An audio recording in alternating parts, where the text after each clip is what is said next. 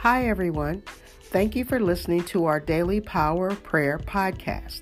We hope these few moments of prayer and Bible reading will empower you to have faith in our Creator, live every day in God's Word, and inspire your family, your friends, and community to live for Jesus.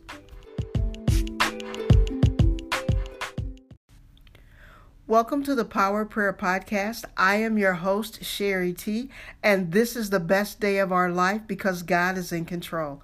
Our affirmation for today is we are excited, we are blessed, we are grateful, and most of all, we are believers for life. Let me open up with a word of prayer. Our Father which art in heaven, how excellent is your name. Be glory, power, and majesty to our King. May your kingdom come, your will be done on earth as it is in heaven. Today we will rejoice and be glad in it.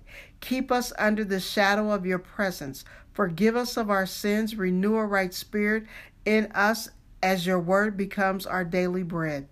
May the meditation of our hearts and the words of our mouth be acceptable in your sight as we declare and decree that the angels of the Lord will protect us as we go through our day. Father, you are Jehovah Rapha, our healer. Only you can heal the broken hearts and set the captives free. Teach us your ways as the Holy Spirit guides us into all truth and shows us those things which shall come to pass. Thank you for the spirit of wisdom, revelation, counsel, and might. As we walk in our authority and command the principalities to take their hands off our family, our friends, community, and our nation. Therefore, no weapon formed against our minds shall prosper. We plead the blood of Jesus over every unclean and perverse thought that comes from the pain of our past. By the stripes of Jesus, we declare that we are healed and forgiven. Father, we forgive those who have caused us pain, anxiety, and loss. In the most precious and the most powerful name by which we are saved, Jesus the Christ, we pray. Amen. Our reading for today is Romans 1, verses 1 through 17. Paul, a servant of Christ Jesus, called to be an apostle and set apart for the gospel of God, the gospel he promised beforehand through his prophet in the Holy Scriptures, concerning his Son, who was born of the seed of David and declared to be the Son of God with power, according to the Spirit of holiness by the resurrection from the dead. Through him we have received grace and apostleship for the obedience of faith among all nations for his name's sake among whom you are also called by Christ Jesus. To all who are in Rome, beloved of God, called to be saints, grace and peace to you from our Father and the Lord Jesus Christ. First, I thank God for all of you because of your faith is being reported all over the world. Our God, whom I serve in spirit and in preaching the gospel of Jesus Christ, is my witness, how I constantly remember you in all my prayers.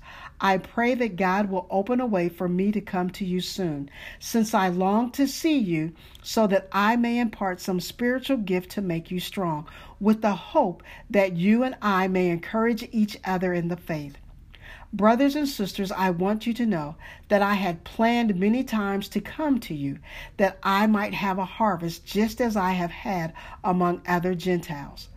But I have been prevented from doing so until now. I am obligated to both the Greeks and the non Greeks, both to the wise and the foolish.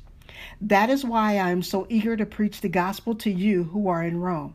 For I am not ashamed of the gospel, because it is the power of God that brings salvation to everyone who believes, first to the Jew, then to the Gentile. The righteousness of God is revealed in the gospel, a righteousness that is by faith from first to last.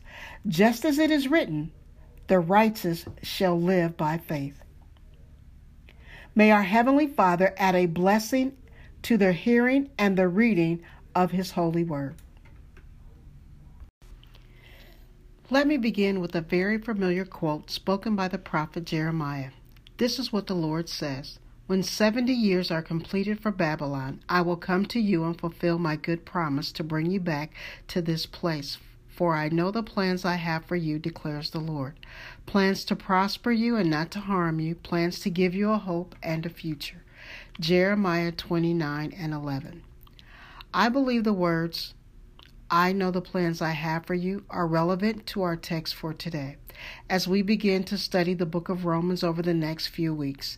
In chapter 1, verses 1 through 17, we will discover three things. The first thing we will find out is that we are called. Mm-hmm. The second thing we will discover is that we must be confident. And the last thing we must do is live by faith. Now, put a bookmark right there, and I'll get back to that momentarily. But before we get to our three points, give me 60 seconds to lay a foundation to our text for today. Here we find the Apostle Paul greeting the church in Rome and letting them know that he had been called and set apart to preach the gospel to the Gentile nation. A Gentile was anyone who was not Jewish. See, Paul knew what his assignment was from the time of his conversion in the book of Acts, chapter 9, for God had chosen him to proclaim the gospel to the Gentile and to the people of Israel. Matter of fact, when the Lord spoke these words to Jeremiah, I know the plans I have for you. I believe God had Paul and us on his mind, so we would trust him to complete the work that he began in us. When Jesus told his disciples to pray, Your will be done, he wanted his disciples and us to consistently ask the Father to show us those things which were, which were to come to pass. This leads us to our first point in discovering God's plan. In verses 5 and 6, listen to what Paul said. Through him we have received grace and apostleship for the obedience of faith among all nations for his name's sake, among whom you are also called by Christ Jesus. Paul makes it clear that we have all received grace and have been called to share the message of Jesus Christ in his kingdom. Which leads us to our second point in verse 16. I am not ashamed of the gospel because it is the power of God that brings salvation to everyone who believes, first to the Jew than to the Gentile. Here we discover that we must be as confident as Paul and not ashamed of the gospel, because it is the Holy Spirit who brings salvation to those who hear it. This leads us to our third point in verse 17. The righteousness of God is revealed in the gospel, a righteousness that is by faith from first to last. Just as it is written, the righteous shall live by faith. I believe Paul connects our faith to Matthew 6 and 33, where Jesus said, Seek first the kingdom of God and his righteousness, and all these things shall be added. In order to live by faith, we must keep our hearts and minds on the things of God. We must simply put God first. Let me close with this. As Gentiles, we are called out of darkness to be part of God's family. Therefore, let's remain confident in the Holy Spirit and fulfill the Great Commission to share the good news of God's love with our family, community, and world, knowing that we are justified by faith and declared righteous by our obedience. Let us pray. Father, we make a commitment to be steadfast in our calling, to be confident in our witness as we walk by faith in the power of the Holy Spirit, singing songs of joy, adoration, and thanksgiving, because you alone are God and you are faithful in all your ways. In Jesus' name, amen.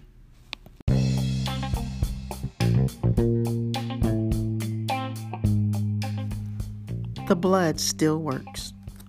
Our God is faithful. The blood of Jesus is working in our favor. We trust only in our God. If we obey his commandments, then no weapon formed against us shall prosper. The blood still works. If we obey his words, we will eat the good of the land. The blood still works. Jesus bore our infirmities and healed us of all our diseases. The blood still works. Fear must submit to our faith in Jesus Christ and the power of his resurrection.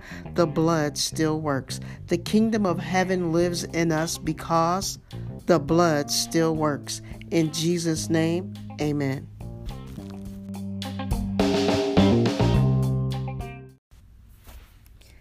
Thanks for listening to the Power of Prayer Daily podcast. Remember, John 3:16, For God so loved the world that he gave his only begotten Son, that whosoever believed in him should not perish, but have everlasting life. Blessing and peace in the matchless name of Jesus Christ. Amen.